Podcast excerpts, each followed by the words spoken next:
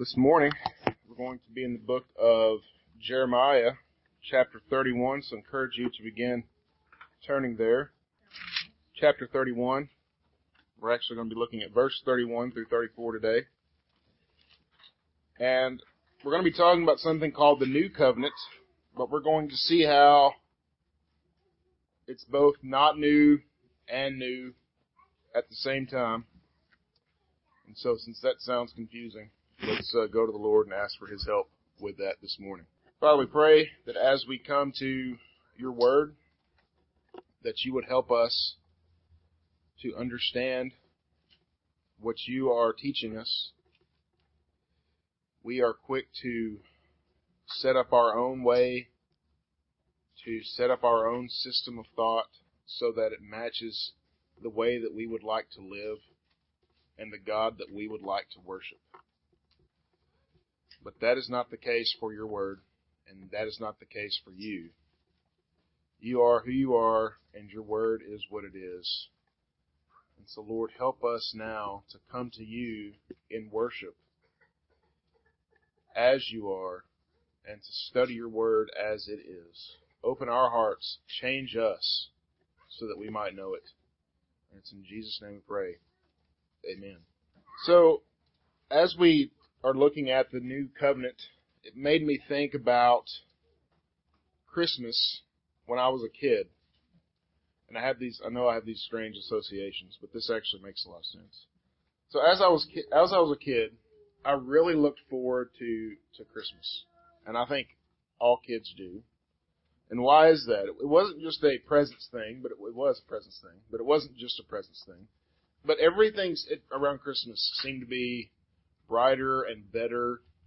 For some reason, just you know how everything really changes around Christmas. The music changes, the the temperature, and all these things just change, and it really stands out as something for me. And for some reason, it just really excited me as a kid. But as I look back now, and as I look at Christmas now, it's really hard for me to see it in the same way. And that isn't because Christmas has changed. Christmas has stayed the same. My kids look forward to it the way that I looked forward to it. So I could, I guess you could say that in some way Christmas has lost a bit of its luster in my eyes, though I still enjoy experiencing it with my kids.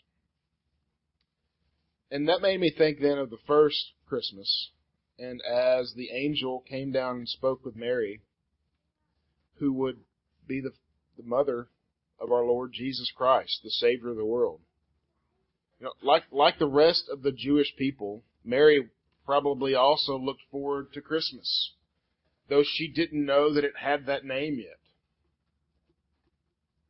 As a child, she had undoubtedly heard the stories of the promised Messiah. She had heard the stories of the new covenant, which we're going to talk about today, whereas God was going to come and he was going to be in the midst of his people, and he was going to write his law on their hearts. He was also going to give them their land once and for all, and he was going to drive away all of their enemies so that they would finally be free. So yes, she had heard this over and over again.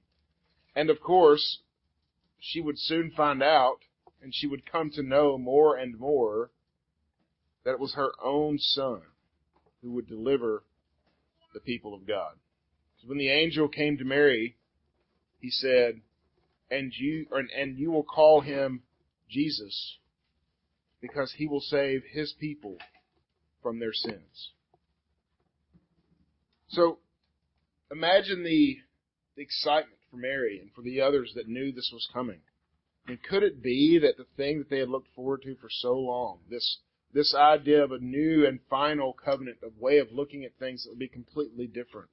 The shadows of Abraham and Moses and David, and even the one that was read this morning, the shadow of the, the fourth man in the fire that looked like the Son of God, that this one would finally come. The Messiah would come. He would, and his name was Jesus. And so for us, we have a much different way of looking at that today. We, we, we see that much differently. You know, what the Old, the people of the Old Testament and even the people of Mary's day could only see through a veil, could only see dimly. We can see very plainly because of the pages of Scripture and because of what is written down. Even while Jesus walked on the earth, the promises wouldn't find their finality, as it were, until he left. And even now, we still await him to come back and to take us home. But we see these promises clearly. And so for us, the question is, and I think to start out today, what are we doing with these promises? So as we look at this final iteration of the covenant of grace, we're going to study it from the pages of Jeremiah. We're going to see that this is a new covenant. It's new because the people of God needed a way for the promises of God to change the way that they lived, not simply be a safety net for them. God desired a people who were not only His, which He was able to ensure, He was able to ensure that these people would always be His no matter what they did, but that we are also walking in Him, walking with Him. And so He's going to ensure that through this new covenant. So with that, we're going to look at three points. The new doesn't replace the old, but makes it better. The law is now written on hearts of flesh and not stone. And that the covenant is still a covenant of grace. So as we do that, let's look at the text. Let's stand together as I read from the text, Jeremiah chapter 31, verses 31 through 34.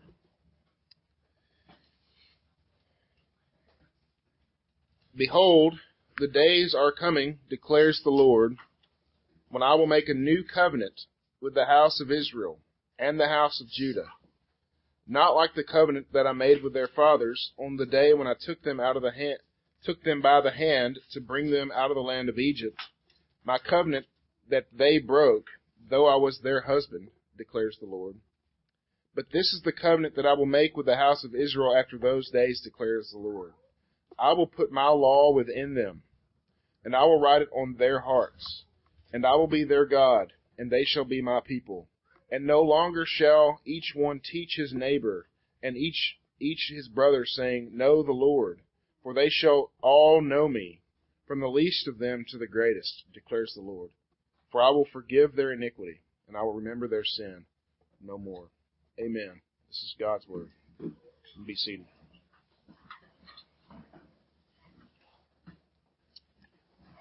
So here we are in the book of Jeremiah, and the book of Jeremiah is uh, it's very long, and it's it's fairly sad, actually. Probably the most quoted passage in the book of Jeremiah is Jeremiah chapter 29, verse 11, where he says, "You know, I know the plans I have for you," declares the Lord, plans for for your good and for for you to have uh, fortune and, and prosperity, a good thing. Well, that came on the heels of the Lord telling that his people that they would be in that they would be in exile for another 70 years and that they should go ahead and have families and make gardens and, and live in their cities.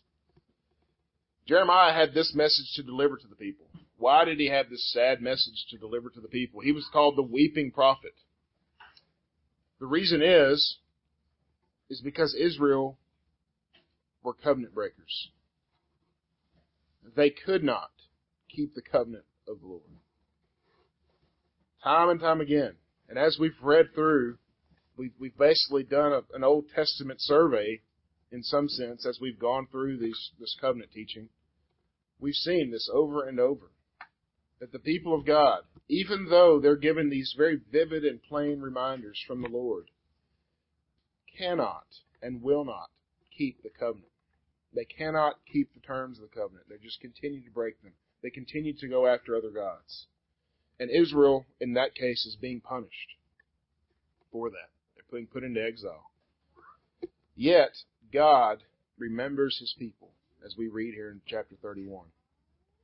So, when we read about a new covenant, we're not reading of something that is replacing the covenant of grace but simply giving it a new character. This covenant of grace, this new covenant, what does God say, is now going to be written on the hearts of men. This is something that's going to be on the inside of them rather than the outside. Because everything up to this point has been an outside showing, right?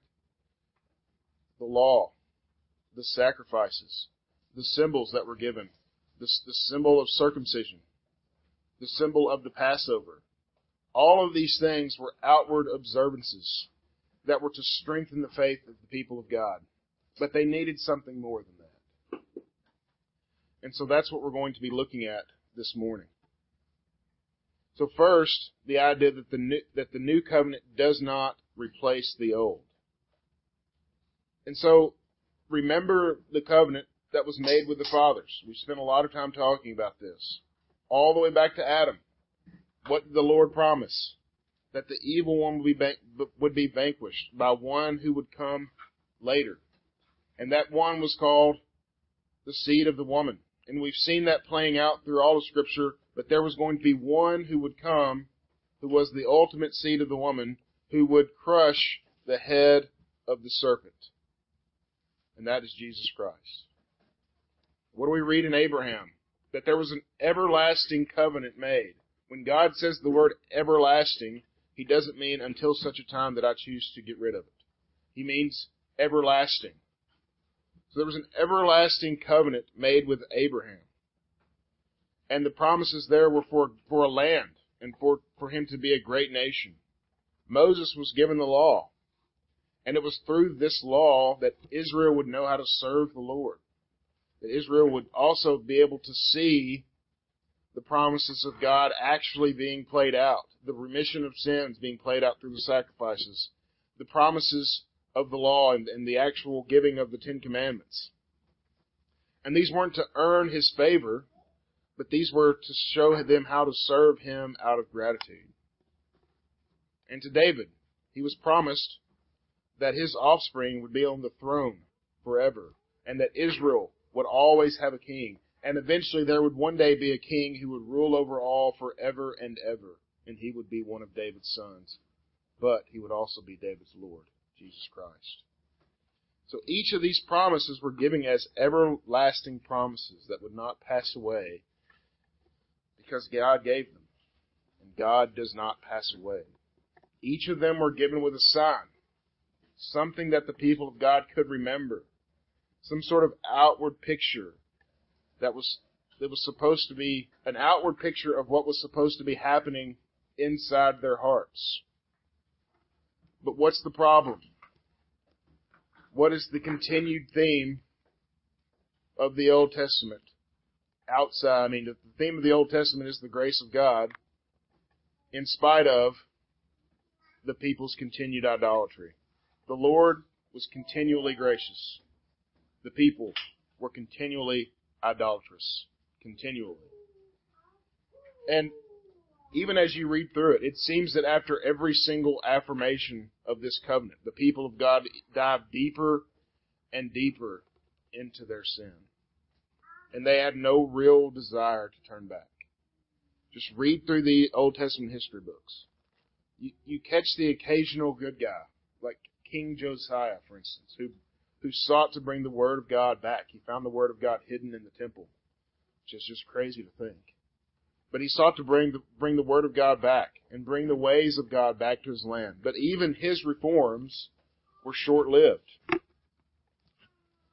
The people of Israel, they deserved to be driven from their land by the Assyrians and the Babylonians. Why? Because they broke the covenant with the Lord. And what does the Lord say here? He says, I took them by the hand out of Egypt. I took them by the hand. This is the Lord of all creation, saying that he held the hand of his people and walked with them. And he literally did. He was a pillar of fire and a pillar of smoke, and he was in the midst of them. He walked with them through the desert. What did he see when he walked with them and held their hand? Them continually trying to pull away. Always trying to pull away. And he says, though I, they were, they broke my covenant, though I was their husband. The Lord was their husband in the sense that the people were his bride, his betrothed, his inheritance, the ones whom he came to save. And how did they return the favor? Continued idolatry. Turn to uh, turn to Deuteronomy chapter 31.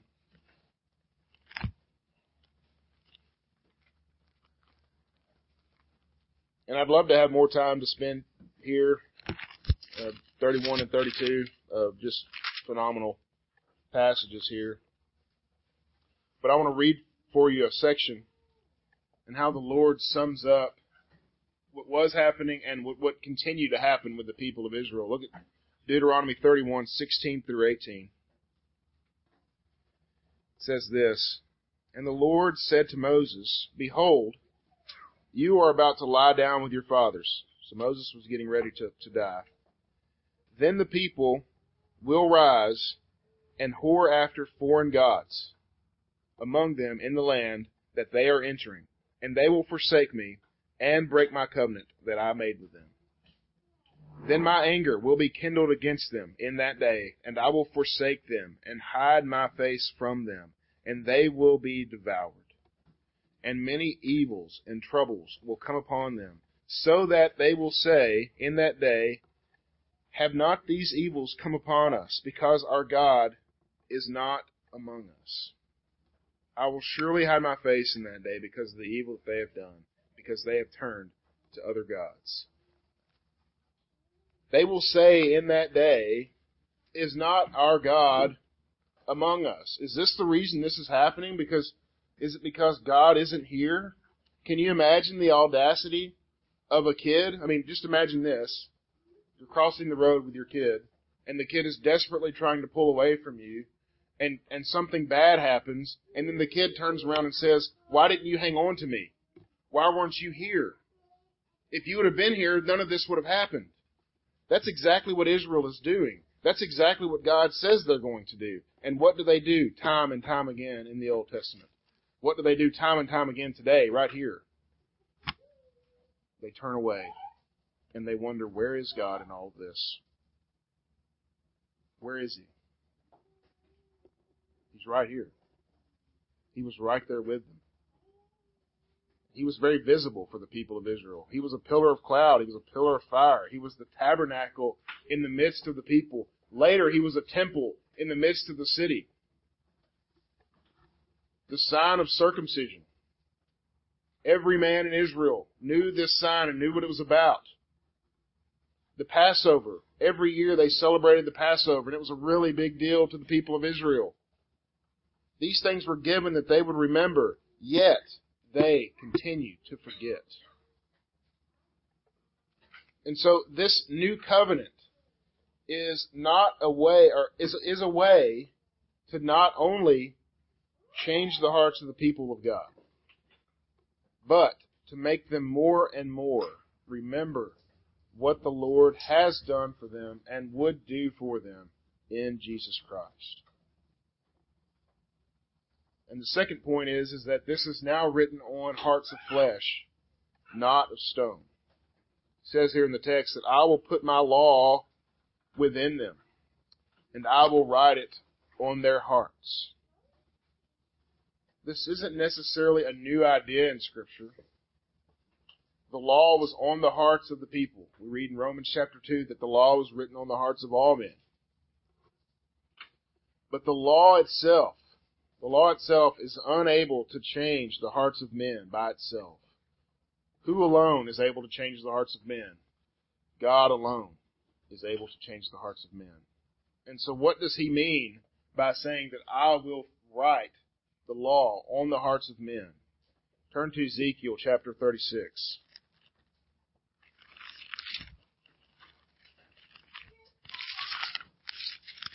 Again, another passage that we could spend quite some time unwrapping.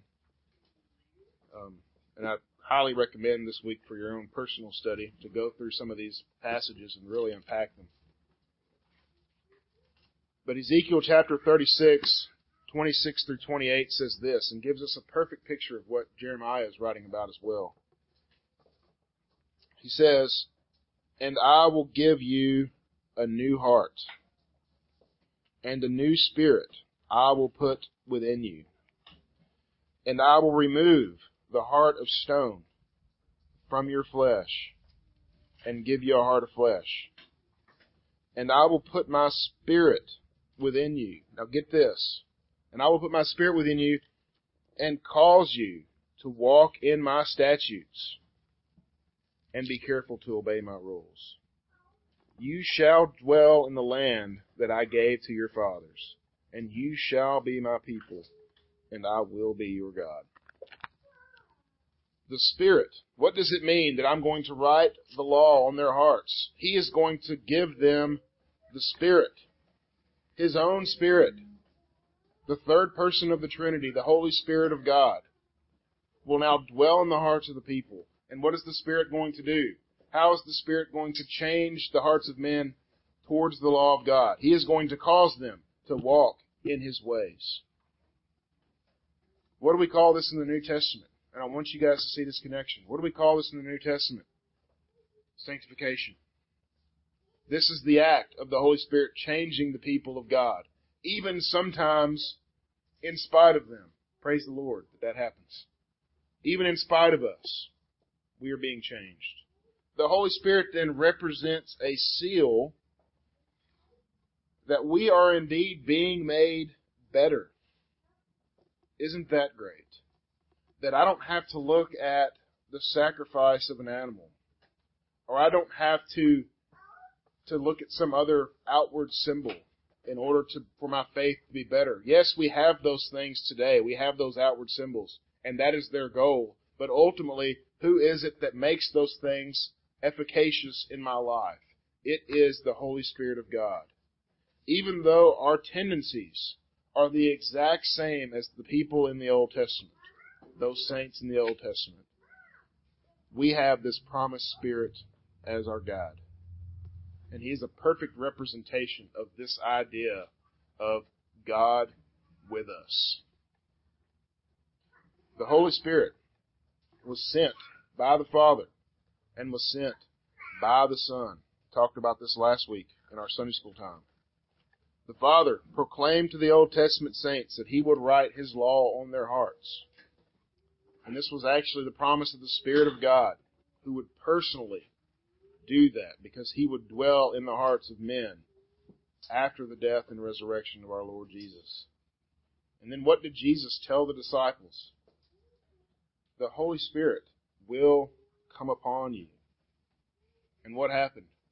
Right after Jesus left, the Holy Spirit came upon them like a mighty rushing wind at, at Pentecost. And again, Jesus shows us time and time again that He is this ultimate fulfillment of the covenant of grace, crushing the head of the serpent on the cross, ensuring forever that His people would change and that we would be given new hearts and that by his rising from the dead we have he sent us his holy spirit that it might dwell in us.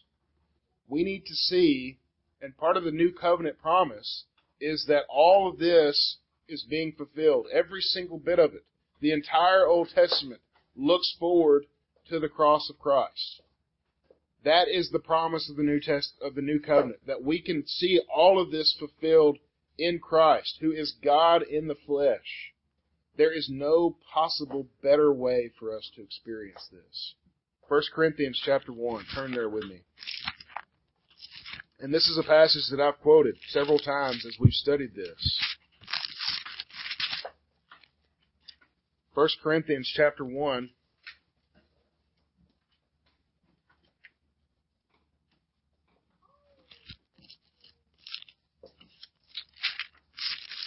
Maybe I meant 2 Corinthians chapter 1. That is the case. Please turn to 2 Corinthians chapter 1. 2 Corinthians chapter 1 verses 20 through 22. It says this, For all the promises of God find their yes in Him. That is why it is through him that we utter our Amen to God for his glory. And it is God who establishes us with you in Christ and has anointed us. and who has also put his seal on us and given us his spirit in our hearts as a guarantee. The culmination of this promise is that God is with us. God is near, right here with us. That's an incredible thought. And so the third point is, is that this is still a covenant of grace. This is still a covenant of grace. It's in Jesus Christ that God can say in verse 33, and I will be their God, and they shall be my people. I think if we've seen anything in our study of the covenants, it's how Jesus is littered through the pages of the Old Testament as well as the New because every single covenant points forward to Him. It should completely change the way that we read our Bibles, and I hope it does. The terms of the covenant alone are unable to turn our hearts toward towards God. They're just unable to do that. The law of Moses, it's only a picture. And it was only sufficient to show us how desperate we are for someone to save us. Because we can't do it without Him. It's only a picture. We are at the mercy of God concerning His law. The law of God is really good, but it's also really hard to follow. The covenants were hard. Man is in need of someone to mediate. And that mediator is God Himself, our Lord Jesus. And think of this, all throughout Scripture, men like Noah, Abraham, Moses, David, these men were sent so that God could have a mediator so that God could have a teacher to show the people this is how we should live out the terms of the covenant. This is how we should follow the covenant. But what's wrong with this? Noah and Abraham and Moses and David were all failures themselves. They weren't perfect teachers. Even though the Lord said, this one's going to do this, they weren't perfect at it. I mean, even Moses. Moses is often referred to the strongest Christ figure in the Old Testament, and I tend to agree with that. But he wasn't even allowed to enter into the promised land. Why? Because he didn't trust the Lord. Very simple. The Lord told him to do this, and he did that instead. Yet it was these men who the Lord said, You're going to be the teacher of the people. And so when the text says, and no longer shall each one teach his neighbor and each brother saying, Know the Lord, for they shall all know me. What's going on here?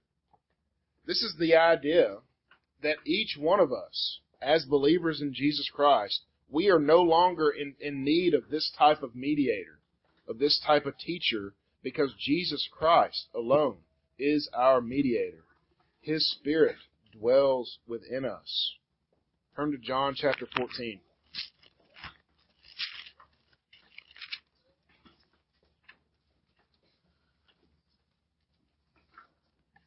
I know we're flipping around a lot today, but I think this is this is important. John chapter 14. This is our Lord Jesus himself talking to his disciples. This is about this is him talking about the Holy Spirit, and this is what he says. I will not leave you as orphans, but I will come to you. Yet a little while, and the world will see me no more, but you will see me, because I live, you will also live.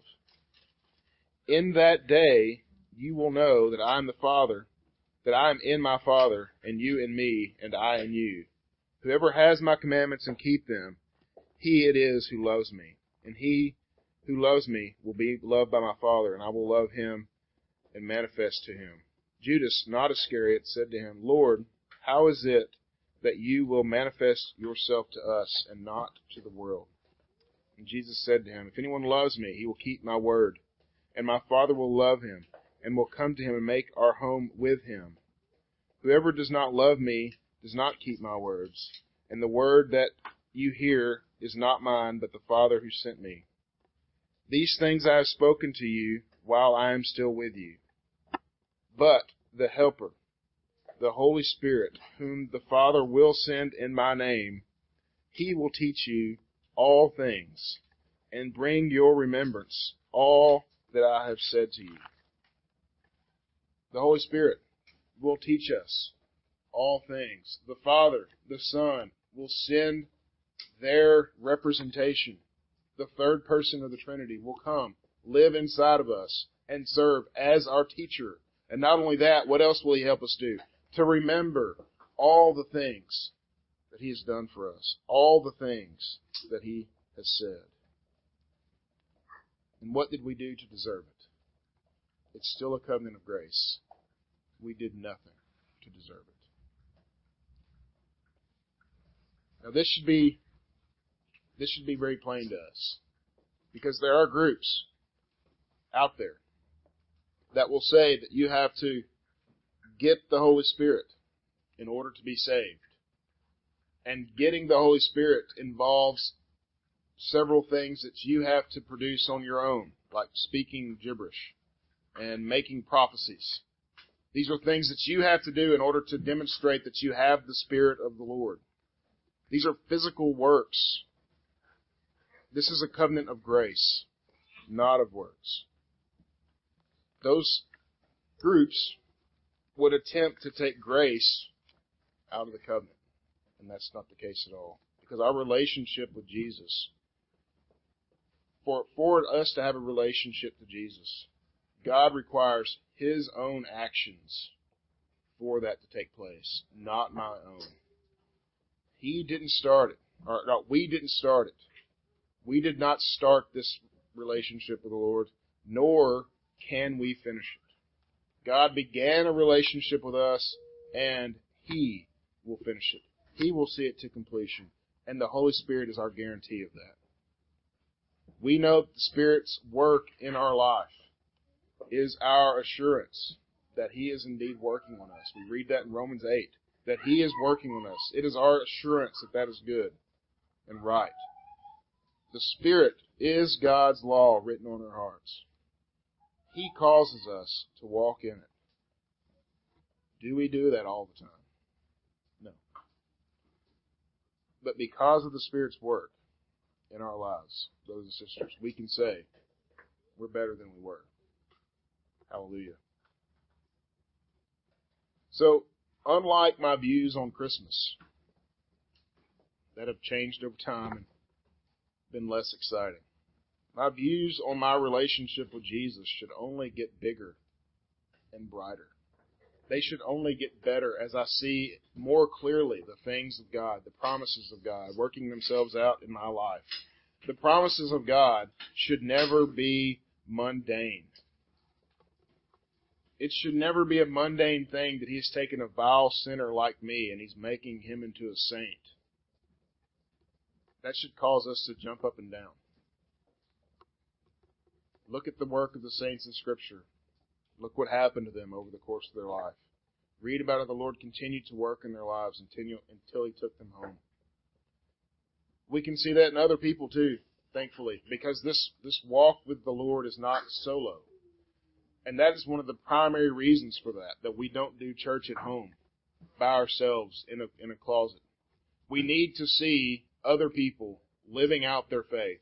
We need to see the Lord working on other people. We need to see other people being sanctified in order to increase our own faith. It's a good thing that we see this. And so, in that, Christians, let us rejoice in the fact that this covenant of grace is written on our hearts. Because if it wasn't, we would easily dismiss it. It is written on our hearts. The guarantee that God has once and for all set redemption for His people. And He did that. God Himself did that. We have one, the one who, I mean, go back to Genesis chapter 1. Remember the Spirit, it says that He hovered over the waters of the deep before they were when they were formless and void, the Spirit hovered over those waters. And He now lives within us. And He's instructing us and teaching us and guiding us. My exhortation to you is listen to what He has to say. Obey His words.